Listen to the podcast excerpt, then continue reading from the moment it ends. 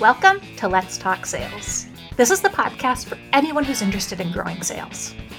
Today's episode of Let's Talk Sales is brought to you by our ebook on driving innovation how to foster a culture of innovation within your team. In it, you'll discover how you can set a context for innovation, why culture matters, and how you can influence it, and what you can do to foster innovation within your current team. Make sure to download a copy today. You can find it in the notes for today's show at criteriaforsuccess.com slash pod 314. This is Elizabeth Frederick, and I've enjoyed getting to know today's guest. She's a distinguished teaching professor of marketing and professional selling at the Lindner College of Business at the University of Cincinnati, and she has won multiple awards and honors for excellence in teaching over the years. I find her field of study just absolutely fascinating. She has a PhD in marketing and sociology and wrote her dissertation on relationship selling and the effects of sex, gender, and family role on sales performance. So, a field of study that um, I think that there's a lot of room for for research and insight into. When we first connected, I actually realized I had seen and heard her before because she gave an excellent TEDx talk on how empowering women benefits everyone. She is based in Cincinnati, Ohio. Welcome to the show, Dr. Jane Sojka. Thank you so much, Elizabeth. I'm thrilled to be here and I consider you a friend. So please call me Jane. Thank you so much, Jane. I'm so glad you could be here. And I just shared the high level bullets of your resume, but that's not who you are. So I'd love it if you could introduce yourself to our listeners and maybe talk a little bit about the journey to where you are today. Okay. Um, as you as you mentioned, I did a dissertation on on women in sales, and at the time, this was probably before you were born. At the time, the the sales strategy was relationship selling, and I said, you know what, you want sales reps who can build relationships. Maybe you ought to think about women because women do that naturally. So I did the dissertation. It went absolutely nowhere. I mean, nowhere because at that time in business, and this was like in the 19, uh, around mid 1990s, equal meant the same. And so we could not say, oh, well, maybe women are really good at this and men might be good at this. Equal meant the same. And so I, I couldn't say, well, maybe women have a special skill set. So I just kind of laid sales aside, um, went on to my academic career and was, was teaching, teaching students how to sell and at my previous institution, was teaching a sales class, which, you know, that's mostly men, a few women, but we divided into small groups. And one of my small groups happened to be all women and just coincidence or divine intervention, whichever you prefer. And um, we had so much fun and we were laughing and let our hair down. And this, and one of the women said, you know, wouldn't it be cool if we had a sales class for women? And I at the time I thought, well, first of all, it's never going to happen, and and wow, I've never even thought about that. So buried that. Fast forward, came to the University of Cincinnati, and I started our Center for Professional Selling, which interfaces our sales minor with the business community who wants to mm-hmm. recruit sales students. And recruiters kept asking for women. Of course, they want diversity. I could not get women to take a sales class. And I, I would, I, you know, come on, you know me, I'm a good teacher. Don't you want to take my class? My average sales class was 30 men and maybe three to five women mm. on a good day. I could not get women to take a sales class. So, and, and yet the three to five women who were there were very good. And I knew this, I knew this from my research, I knew this from coaching sales teams. Women are very good at selling but I could not get them to take a class. So I knew we had to do something different. Mm-hmm. So I applied and I received a $10,000 grant from Procter and Gamble. And I said, I want to teach a women in sales class. Women have a different style. And that's really about all I knew going into it. Women have a different style of selling. And I I know they need confidence. I know they need resilience. I believe those are teachable skills let me have a chance. So I started this class with the help of that grant, 25 women and two men. And the two men are a great story. And I, we can talk about the men in the women in sales class because that's a great story too, Elizabeth, if we want to go there. Um, I thought it would be a one off and would die. It turned out it was highly popular and the class grew, word of mouth grew, the recruiters loved it. so that I counted up just before this last academic semester or last academic year, I had over 250 women enrolled wow. in the sales class. So, you know, we're making inroads. We're getting women into entry level positions now. And, and that's kind of what started me going down this road of empowering women and especially empowering women in sales. That is a great story, Jane. And um, I love how, you know, I can tell that you had that seed that that came out and I was definitely born in the 90s. Well, I was born in the 80s. So I was I was alive and, and talking in the 90s. But um, it, I, I, even remember as a child uh, and as a teen the idea of, um, you know, to embrace equality and, opportunity for everybody and diversity means everybody's the same and you can't talk about differences whether it's um, from from you know socioeconomic background whether it's racial whether it's um, you know country of origin or or gender or anything to imply that people were different was or to say that people were different was seen as saying one was better and one was worse. And um, i think people were trying to be progressive in saying no everybody's the same everything's the same. We can't um, we can't talk about those differences. But that really did you know it removed the ability to recognize the unique perspective that people with different experiences can bring again whether it's gender or or other differences. Um, so i'd love to get into some of those differences that you recognized either in your research um, or just in the classes that you led. What are some of the ways that women have different styles from men? Well and and before i do that elizabeth i want to just you know uh, absolutely concur with what you what your your previous your previous statement. I mean, our mm-hmm. differences are our strengths. Mm-hmm. And and in that time period, when we tried to make everybody the same, we lost our uniqueness. And mm-hmm. you know, women are unique and equal, but we want the uniqueness because we want to bring that uniqueness to the table. And what this class allowed me to do was figure out what those unique features are and allow women to be women. And you know that's and that's the um, that's the goal. So i would say a couple of things that i that i learned and it's it's it's an ongoing learning process okay? Mm-hmm. one of my favorite quotations elizabeth lesser you teach that which you need to learn. So i am mm-hmm. learning from my students all the time. Probably the first thing i i had to teach women and i knew this um, was confidence resilience and overcoming fear of failure I I knew, and we knew from our research, there is an inverse relationship between confidence and competence. Mm. And that one, it just, and like I, I, the first time we got this, and, and we found gender differences in that the, my women tended to be competent, the most competent, but they lacked confidence. And the women, and the men, very confident, could improve on the competence piece. And when we first got those results, I made the TA run it again. So, no, this can't be right. No, you know, it can't be right. So I made them run it three times, and finally they, they came back and said, Dr. Sojka, these are the results. Get over it, you know. um, but you know, so I so I, I realized, okay, I've got to do two different things in the classroom. But women are competent, but they lack confidence. So I had to learn how to teach confidence, and to do that, it's a series of small wins. And I don't know that um, men really appreciate that yet. So that was that was one. And building up to that, the first thing I had to teach, and this is the way I start every class, every semester, was resilience. And what we know, resilience is the ability to bounce back quickly after failure. Mm-hmm. And we know I documented, it, I replicated it in in my research, and research has replicated it many times for whatever reason, mm-hmm. and we could, you know, that that's not what I want to go into, but whether it's societal, culture, education, religion, families, men tend to have higher levels of resilience than women. They bounce back qu- more quickly after failure. Okay. Well, if you're in sales, you'd better be resilient because you're going to be told no. So I developed a, an exercise, and literally the first two weeks of, of class, I tell students, okay, we're going to practice failing because mm-hmm. I want you to get over failing quickly. because you're going to be told no. What happens when the customer tells you no? Absolutely nothing. Great, you move on.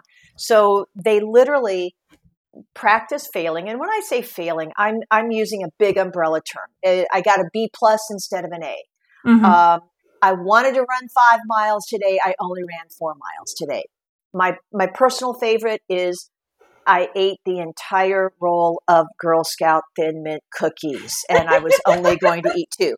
And yeah, you're exactly right. And all the women in the class laugh, and the men are like, "Huh? I don't get it." But the women know exactly what I'm talking about. Uh huh. so the students have to talk about their their failure, and I also would like to point out in in many cases it's not someone telling us we failed mm-hmm. like the b plus is okay that's the evaluation it's us setting you know saying oh i failed i only ran four miles instead of five miles well excuse me four miles is still pretty good or i ate the, the, the entire roll yeah but you know what jane you're not going to eat that you're not going to do that every day the rest of your life you know that kind of thing mm-hmm. so we we put pressure on ourselves so they have to identify where they failed and then i have eight strategies to practice to get over failure quickly. Um, one is, for example, failure is an event, not a person. Mm. You know what? I only did four miles, but you know what? I am still kind. I am still compassionate. I am a good teacher. I am a good mother. I take good care of my pets. It's okay. Mm-hmm. And you move on. And then they have to identify did it work? You know, did you get over the failure quickly? One of the things we know from women is when we fail, we tend to number one, ruminate, which means we play it back over and over and over again, which mm-hmm. does not help. And we, we blame ourselves. We, we beat ourselves up. So I'm trying to get women out of that pattern and into resilience where, yeah, okay, so I ate the whole roll. You know what? I'm going to go back to my diet tomorrow and move on.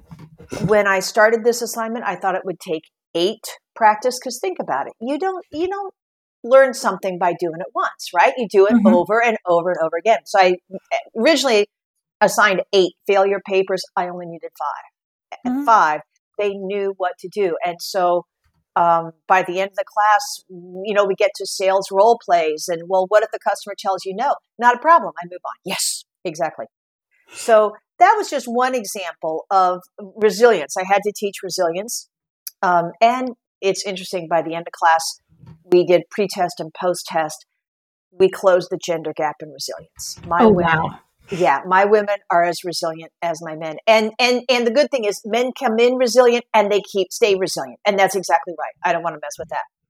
Um, the second thing I had to teach women was overcome their fear of failure.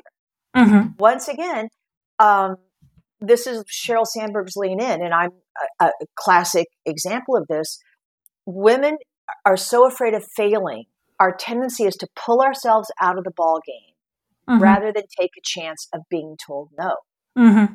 Um, and in my in my TED talk, I talk about how I almost pulled myself out. I went to my my department head when I was on a tenure track position and said, you know, I don't think I'm going to do this tenure track thing anymore because I was so afraid I might not get tenure.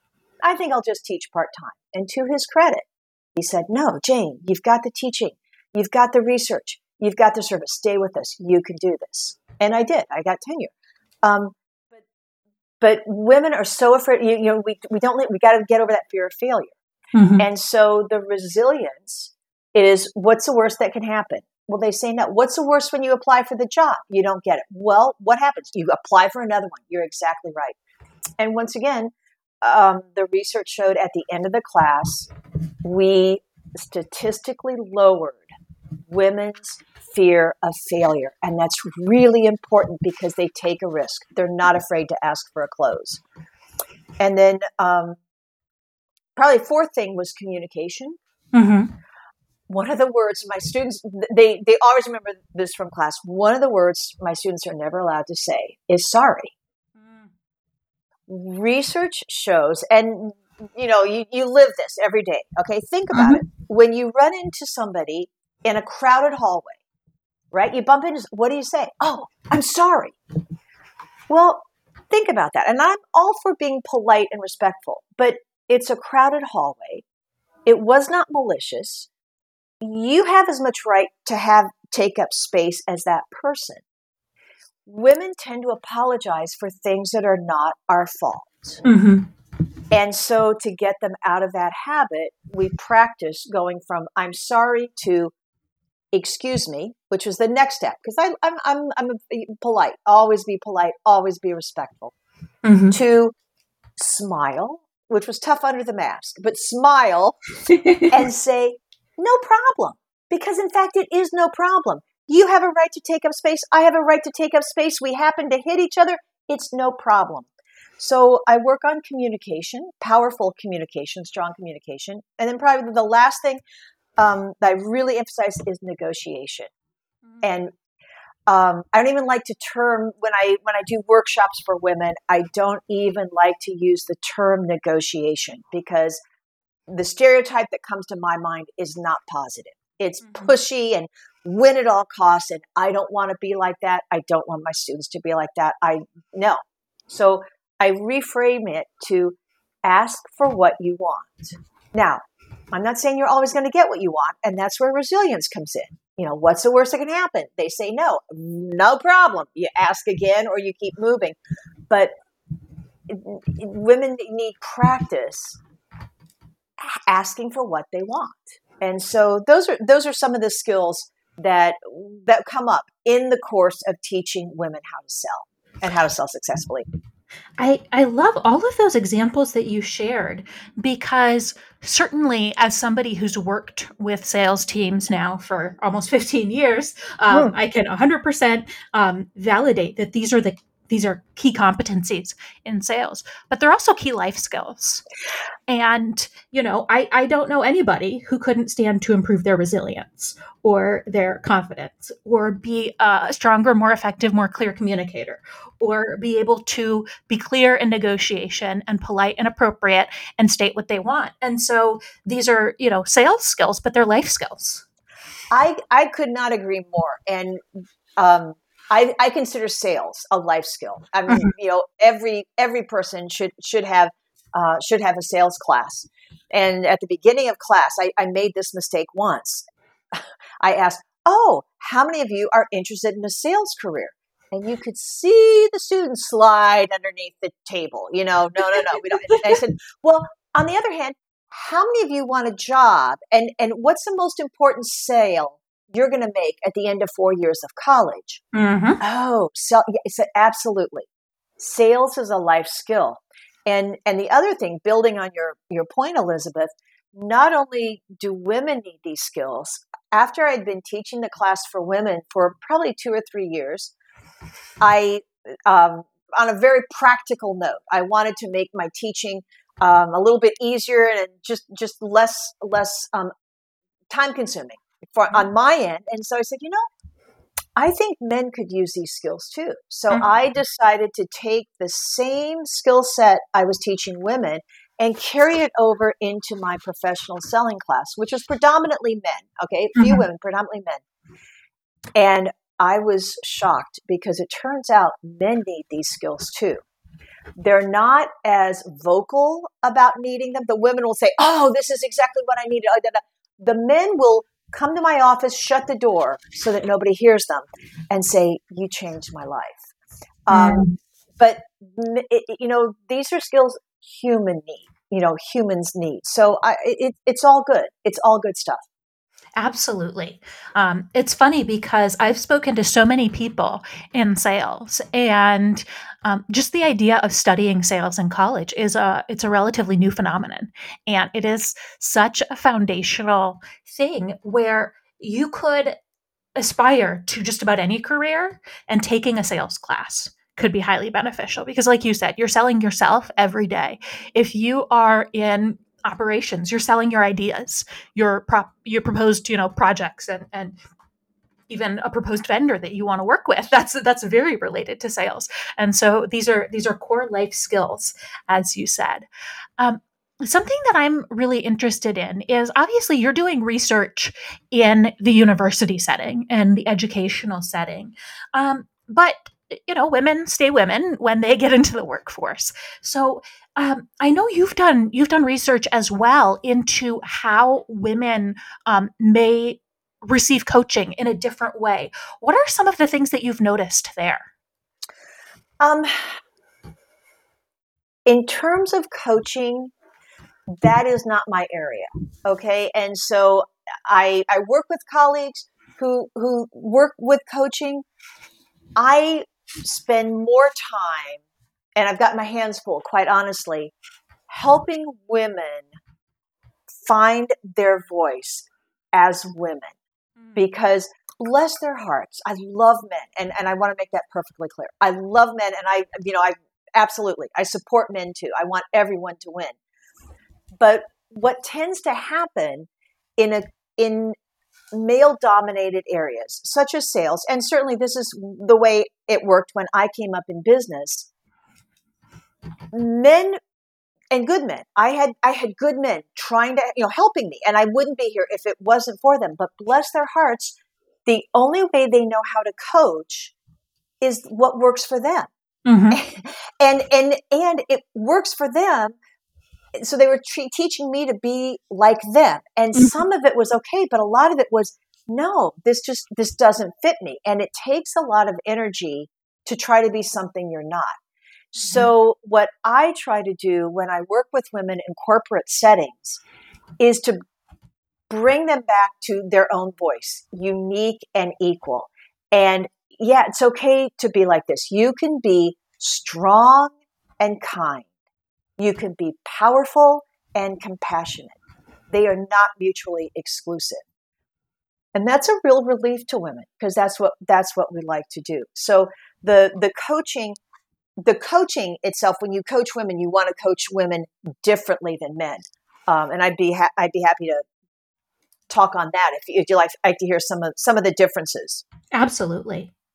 Um, okay, so let me let my favorite. Here's my favorite one. I think you and I talked about this earlier, and we both had a laugh on it. If I hear a man coach a woman woman to say "fake it till you make it," I I I it's just like I, I just go beside myself. Now, once again, if that works for you, go with it. I don't want to change it. And it must work for men because they, they say it all the time. That's fine. I'm not going to change that. However, for women, what that leads to is the imposter syndrome. Mm-hmm. I'm not going to fake it till I make. I'm not going to do that. I, am I'm, I'm like even as we're talking about Elizabeth, my stomach is in knots. That's not what I do. I mm-hmm. over prepare. Okay, and and I'm working with some women and men in a group now on over prepare. Okay. Realize that women are going to over prepare probably more than what we have to. Okay. That's that perfectionism leaning. Men might under prepare. So I'm going to over prepare to make sure I, I can do that. But the way to build confidence in women is a series of small wins. We have to have the experience that, oh, yeah, I did this. Okay, raise the bar. Oh, okay, now I can do this. Um, you know, as well as, as any parent knows, as any teacher knows, I would see my women and I would tell them, You're good. You can do this. You're good. And it would go in one ear and out the other till I started setting up small experiences. So, give you an example, and you, will laugh, but I, at the beginning of class, I tell students, I'm going to teach you how to talk to a stranger without alcohol. and they and they all laugh, okay? And they all laugh. Now keep in mind this is a generation who was taught not to talk to strangers, okay? Mm-hmm. And they learned that lesson. They don't know how to start and and you add texting and email and social media and the thought of face to face with a stranger sound is, is terrifying. So what we do is we start off really easy. Okay, you're going to talk to the woman across the room, and te- keep in mind, I teach at a large, a large school, so most of them don't know anyone when they come into class. You're going to talk to the woman across the room. Five minutes, find something in, in common. That okay, come back. Did anybody die? No, nobody died. what? A, what do you know? Okay, now you're going to go to a um, sales career fair and you're going to talk to recruiters and they're all scared to death we practice how you open a conversation Little do they know, and this is kind of like swim lessons where you're swimming across the deep end and you think you could drown. Little do you know, there are lifeguards everywhere. You're not, mm-hmm. I'm not going to let you drown. These are sales recruiters. They will talk to a wall, okay? but the students don't know that. And you're going to go there. Well, what do you know? You talked to five strangers, had good conversations, you even got a job offer. Okay, now when you're in Starbucks, I want you to talk to five people in line while you're waiting in Starbucks. And they do it. That was their that happened to be a final exam um, question um, last last semester, and and it's and like now it's I can send you in any room and you can talk to a stranger. But it's a series of small wins how you build confidence. They're, they're, women are not going to fake it till you make it, and I think that's a that's a really good example of what not to say to women. Absolutely, I've definitely gotten that coaching myself, and it just it doesn't work. so it's you know you you can see how people like you said people are trying to be helpful and um, you know maybe sharing examples of what worked for them one of the the best stories i've ever heard um, from my boss charles who's our who's our founder and ceo is when he first got into a leadership role he had been a top performing salesperson and then he was expected to coach people and he had somebody on his team quit and they did an exit interview and he asked why they quit. And they said, You're trying to make me a little Charles, and I'm not mm. you. And that was uh, a big learning experience for him. And I think it's a learning experience for a lot of first time managers that the way you did things isn't the way everybody else is going to succeed in doing things. Um, but the difference between you know genders and the difference between groups of any sort is going to impact that as well. And so if you just think well i did it this way so therefore everybody can do it this way and everybody is going to be successful the same way it's it's just not. And that's part of that is just that people are different. But having these um, like you said, we, we we don't know the reason behind all of this, but it's probably a kind of all of the above sort of a sort of a thing. There's there's the way people are treated. There's potentially maybe there's biological differences. We don't know. But when we when you have a society that is producing women who have these differences, um, just to recognize them.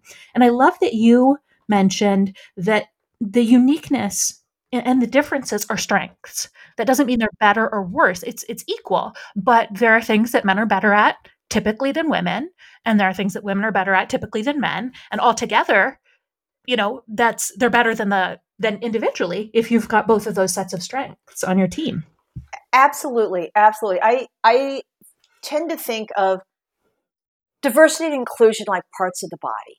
You know mm-hmm. i don't want my ears trying to see. Number one my eyes do a good job seeing and they do it really well. I need my ears to provide different input I need to, my ears to, to be really good at hearing. And then I can stand on a train track facing one direction where my eyes are saying, nope, no train. And my ears are saying, I hear a train whistle, better get off the tracks, and then make a good decision. And so, to your point, one of the things that I think it's important to teach women, and I do a lot of talks on the topic, is, is negotiation, which is really ask for what you ask for what you want. And I think this has been a real struggle with getting women to speak up, not just to their bosses, but in boardrooms and in meetings. And it's one of the things, another things, a thing that I really emphasize in my class, because you want to know what women are thinking. You want to know what they want as an employee, because if not, they're going to do what happened um, with Charles, and that is they're going to leave. Well, now mm-hmm. you've got to hire another person. You want them speaking up and not afraid to ask for what they want. And if they're resilient, it doesn't mean, you know, you may be able to do it, you may not be able to do it, but better to know what they're thinking and what they want as an employer than to have them leave leave quietly. So I, I'm I'm a big one for teaching women how to speak up, and we practice that in class all the time. Absolutely, that um, it's such a powerful thing, and I I love that you are you're focusing a bit on negotiation because something that I've seen change. You know, I graduated um, from college in 2004, and so I've been in the professional workforce for um, a while now, and I never negotiated my salary when I was starting a job. That wasn't something that I viewed as a thing that I could do. Um, and I may have been a bit behind the times, but I, I don't think probably a lot of my peers were necessarily comfortable negotiating salary. And something that's been really encouraging to me is that I've seen that change. And the last few younger women that I've hired have all negotiated salary. And I've actually seen it as, you know, when when we hire an intern um, at, at, maybe a fixed hourly rate and then we extend them an offer for full-time work. They've been working on the team for a while and um, they've seen other women on the team. And to me it's it's been really encouraging to see even them knowing the business and knowing the company and knowing their role still feeling the confidence to negotiate a salary. And i really think if that's something that um, you know as a leader you aren't seeing in women candidates um, I, you know, there might be something that it's indicating about the culture that's perceived in your organization because um, it's such an important aspect. And, you know, if you don't negotiate your initial salary, you can get really far behind over yeah. just a few years um, and not even have anything to do with it. A- absolutely. I, I, I could not agree more in terms of the negotiation and yes, I mean, I my students are expected to negotiate their their their first salaries. But i think it's it's also really important and, and i love the way you're talking about the the corporate organization. You want women who negotiate and who ask for what they want because number one it shows you they'll if they are doing that for themselves they'll also do it for your organization. Mm-hmm. And I'd like to point out, and I love this about women. This is this is this is one thing I would never change. What we know is that women tend to negotiate on behalf of other people better than themselves. Mm. And I see this all the time. My my supervisor, who's a, a woman, goes to bat for me all the time, and her all of her employees all the time. Sometimes she sells herself short, which mm-hmm. frustrates me. And um, I know that we had a family tragedy, and I was the one that was responsible for making sure my sister and her children would not worry about money. And so I was the one doing the negotiation. And more than once, I came home and told my husband, if this were me, I would just take it and be done with it. But it's for my sister. Mm-hmm. We're going to keep going. We're going to keep going. We're going to keep going. And so I really like that about women. And so there would be two ways to approach this information. One is, okay, women, stop caring about so much for other people and worry about yourself. That's one. I don't like that. I don't buy that. We naturally take care of other people. And so if you can tell women, here's what you can do. Think about who you're going to help when you get that better salary. Or think about how much more time you're going to be able to spend with your family and still do a good job if you're able to work remotely. Um, so it's always that that's a good motivator for women is think of the people that you will help. And I don't want to change that. I think that's a good example of um, how women approach negotiation different different than men. But I agree with you. I'm glad to see more and more women negotiating and just getting practice. That's good. Absolutely. And um, I, I love that that distinction that you pulled out because i've also seen that happen and even with you know having um having one junior woman on the team who has somebody else reporting to her and advocating for a raise for that person. Mm-hmm. and being significantly more confident doing that than advocating a raise for herself. Um, and it's a it's a unique thing. And like you said you don't want to get rid of that because that's a really powerful um, way of of lifting everyone. Absolutely. Absolutely all right. Um, one thing that that we've maybe touched on a bit, but I'd like to to spend some time on, if if it's something you'd like to discuss, is retention. Um, I know as I've been following the news over the the months of COVID and and everything, it seems like the the recession is significantly impacting women more than men. You're seeing that the job losses might have been split by gender and pretty, you know, maybe not evenly distributed, but but reasonably so. Um, but the retained unemployment seems like it's mostly with women, and a lot of men have been able to get back to work, and women haven't. And I know there are a lot of reasons for that. Um, you know, many outside the ability of leaders and managers to to impact, but mm-hmm. um, in general, have you noticed that there are best practices for leaders in improving retention of women on their teams? Because you you could hire 50-50 yeah. but if all the women end up having to leave you're going to end up with a, a really unbalanced team yeah and i think i think you've hit a major issue in fact we've made really really some good strides in terms of getting women in entry level positions and mm-hmm. sales is a good example finance i believe i read 60% of bank tellers, okay, entry level, are are women.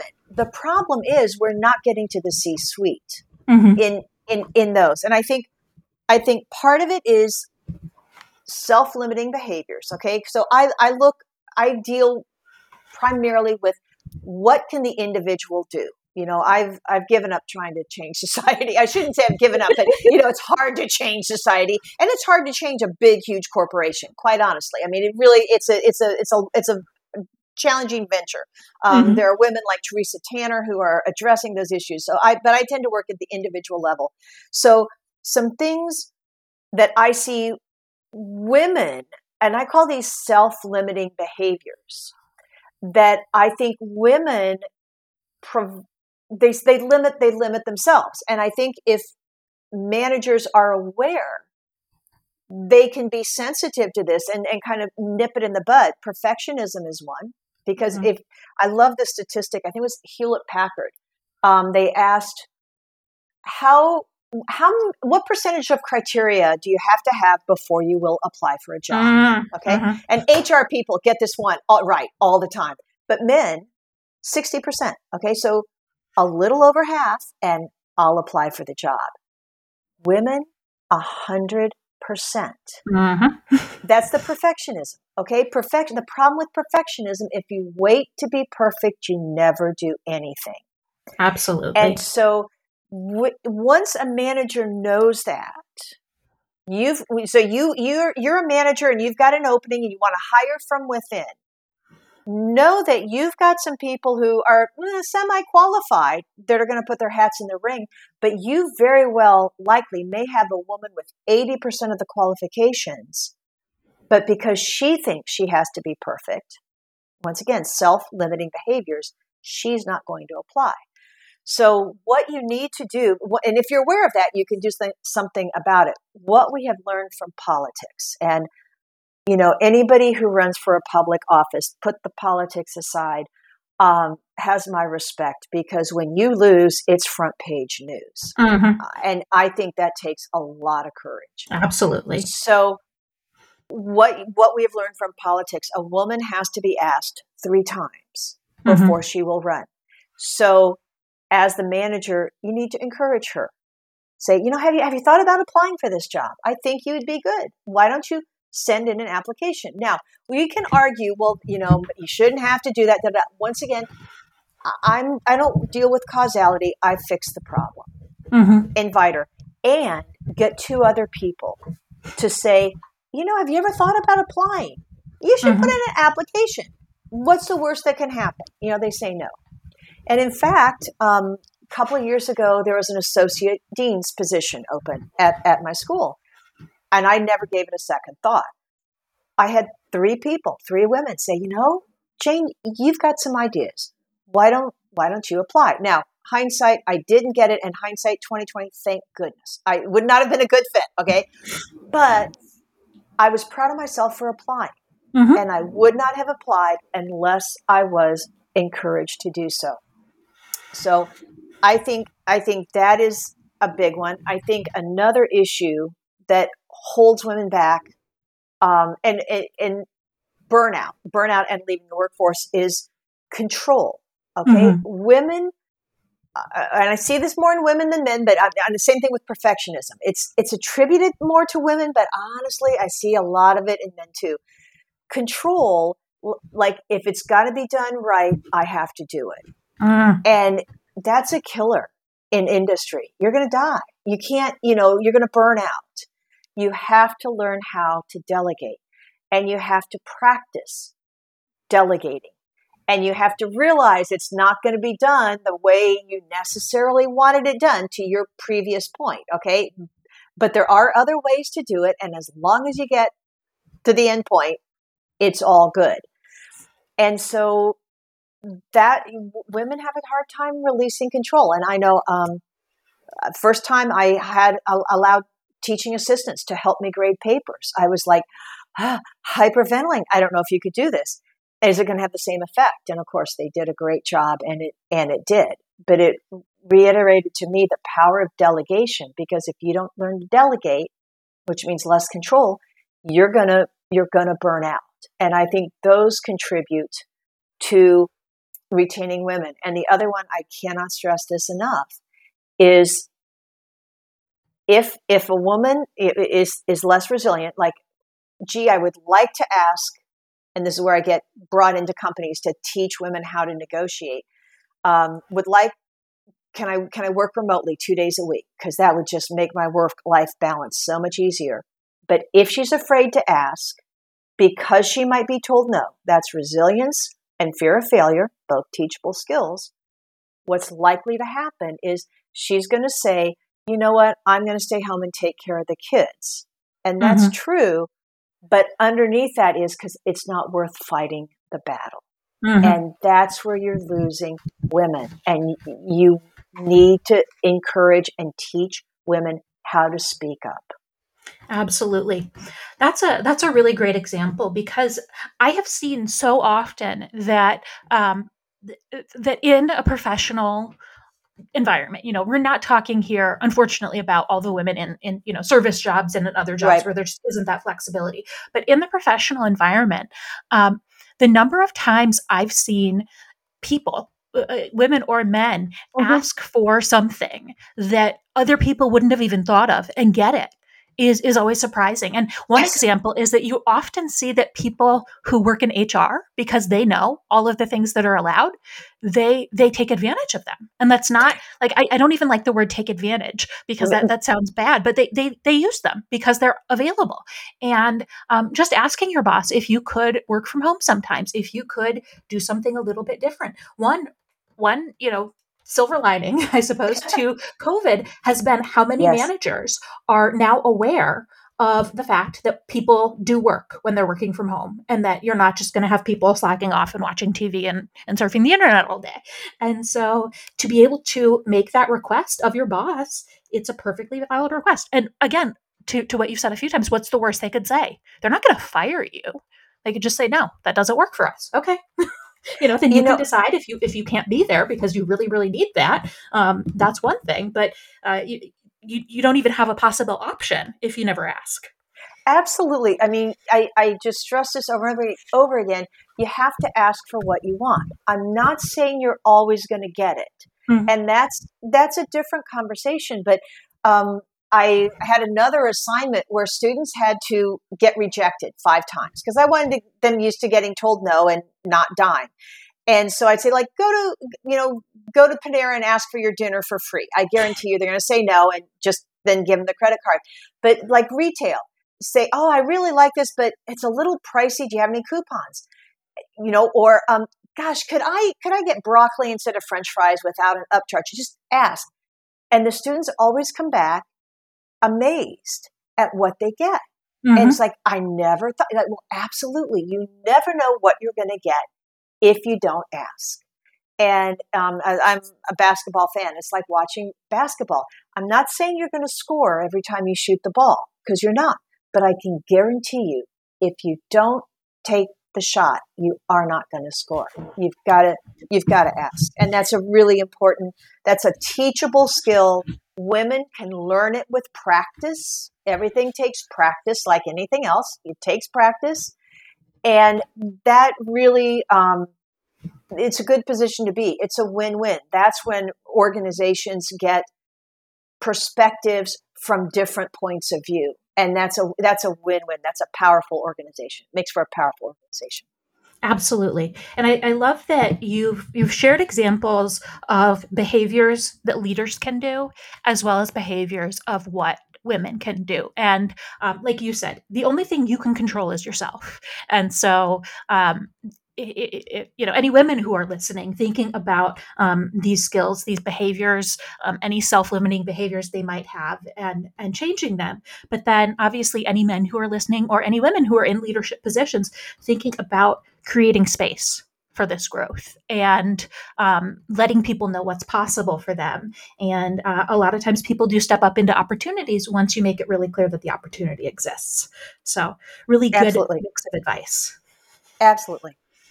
All right. Um, I know there's probably 10,000 things we could continue talking about, but looking at the clock, I'm like, oh, we, we're, Yep. we're just about at time. So, um, Jane, do you have any resources that you would recommend for our listeners? It could be on this topic that we're discussing or, um, or separate from it. Okay. Um, you know, you can imagine I'm I'm a reader and a reader and a podcast listener. My one of my favorite books, um, and actually, she came to my class virtually last semester, and my students were so excited. Fran Hauser. I like Fran Hauser. She wrote the, the book, The Myth of the Nice Girl, and she Mhm. is C-suite material. I like her because she kept getting asked the question, well, how can you be in the C suite and be so nice? And her Mhm. response is, why would you not be nice? Why, you know, why be anything else? And that resonates really well with me and with with women. Um, there's there's kind of two schools of thought, and there's the badass school of thought. And if that works for you and that's your style, go for it. It does not work for me. I I, I want to be kind. I want to be compassionate and I can still be strong and I can still be powerful. And that's Fran Hauser. So her book is The Myth of the Nice Girl. She's got a new book coming out that I'm anxiously awaiting. So I really like Fran Hauser. Um, Abby Wambach, what you know, Mm. Abby Wambach Wolfpack, and I think it's a quick read, but really makes you think. You know, makes you think. Old rules and and new rules, and I I, I really like that one. Um, there's some women. If you want to talk about women in operating in men's environments, which is face it, sales and other ones. Lori Richardson um, does a really nice podcast called Conversations with Women in Sales. Mm. And it's a really good way to pick up women's points of view. And the thing I like about all of these, you know, Fran Hauser, Lori Richardson, um, Teresa Tanner, Alex Mudawar, is that we see men as allies. I mean, one of the coolest things I've learned in this space is there's a lot of good men out there and a lot of good men who want to help. We women have not done a good job telling them how they can help us. Mm. And just as I have made mistakes trying to help the African American community because I really don't understand the culture, men with good intentions have made mistakes trying to help women because they don't understand the culture. These resources and all of these women are helping men understand. So it's it's a it's a really these are really great resources for women and for men who want to ally with women. Um, so Lori Richardson, Alex Mudawar has a clubhouse. Don't ask me how to do it because we've already talked about technological limitations. But it's a place and where once again, just like my women in sales classes, men are welcome. It's predominantly women, but men are welcome.